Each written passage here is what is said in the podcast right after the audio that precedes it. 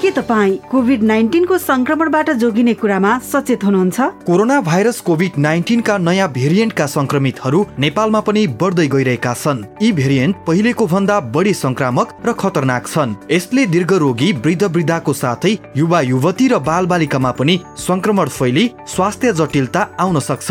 त्यसैले आफू र परिवारलाई सुरक्षित राख्न आवश्यक सावधानी अपनाऊ। कोरोना भाइरस कोभिड नाइन्टिनको संक्रमणबाट जोगिन। नाक र मुख छोपिने गरी मास्कको प्रयोग गरौँ। बेला बेलामा साबुन पानीले मिची मिची हात धौँ वा सेनिटाइजर प्रयोग गरौँ। एक व्यक्ति र अर्को व्यक्ति बीचको दूरी दुई मिटर कायम गरौँ। भिडभाडमा नजाउँ खोक्दा वा हाछ्यौँ गर्दा रुमाल वा कुहिनोले छोपौँ। कोभिड विरुद्धको भ्याक्सिन लगाइसकेका व्यक्तिले पनि यी सावधानी अप्नाउनै पर्छ।